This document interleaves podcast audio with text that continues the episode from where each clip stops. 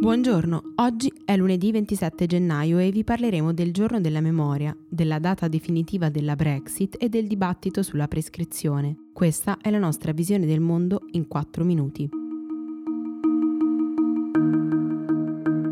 Oggi è il giorno della memoria, istituito dall'ONU nel 2005 per ricordare il genocidio degli ebrei e lo sterminio sistematico di minoranze indesiderate, oppositori politici, omosessuali e disabili da parte del Reich e dei suoi alleati.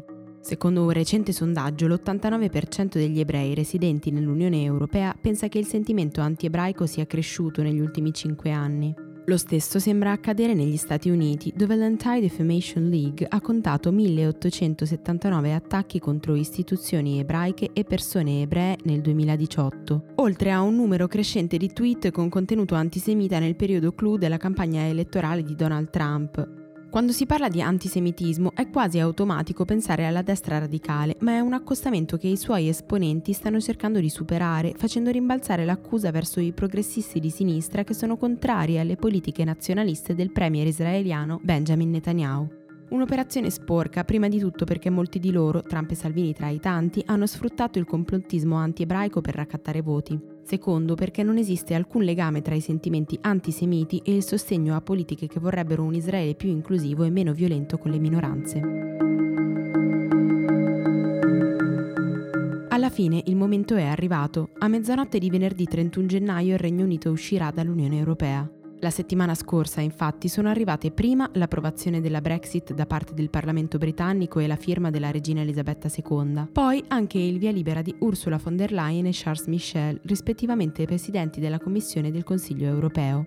Il Leave verrà ratificato dal Parlamento europeo questo mercoledì. In realtà, però, da sabato 1 febbraio inizierà la seconda fase della Brexit, decisamente la più complicata e che proseguirà fino alla fine del 2020. Regno Unito e Unione Europea dovranno mettersi d'accordo su molte questioni, a partire dagli accordi commerciali fino ai settori dell'istruzione, della scienza, della sicurezza e dell'ambiente. Il rischio di no deal in ognuno di questi, per quanto meno probabile, è ancora presente e sarebbe disastroso per entrambe le parti.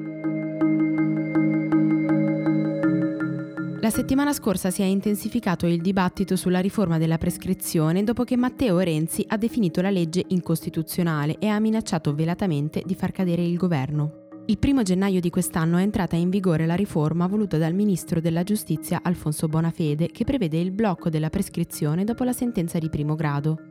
Su questo tema si gioca un importante scontro all'interno della maggioranza perché il Partito Democratico ha presentato una proposta di legge che vuole porre dei limiti temporali oltre i quali la prescrizione verrebbe riattivata, 30 mesi dopo la sentenza di primo grado e un anno dopo quella di appello. Se da un lato il Movimento 5 Stelle ha fatto di questa legge una bandiera contro l'impunità, dall'altro il PD teme che una riforma così radicale possa aggravare un problema strutturale del nostro sistema giudiziario, la lunghezza dei processi. Secondo l'ultimo rapporto del Consiglio d'Europa, in effetti, per completare tre gradi di giudizio in Italia ci vogliono in media 8 anni per un processo civile, 3 e 9 mesi per uno penale e più di 5 anni per una sentenza amministrativa, numeri 3 o 4 volte maggiori rispetto alla media europea.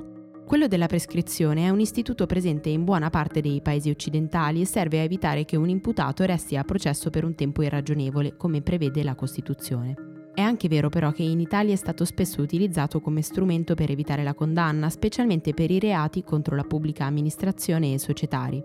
Prima di questa riforma il nostro era tra i paesi europei con i limiti più lassi, complice l'eredità berlusconiana, e diverse istituzioni europee e internazionali ci chiedono da tempo di intervenire a riguardo.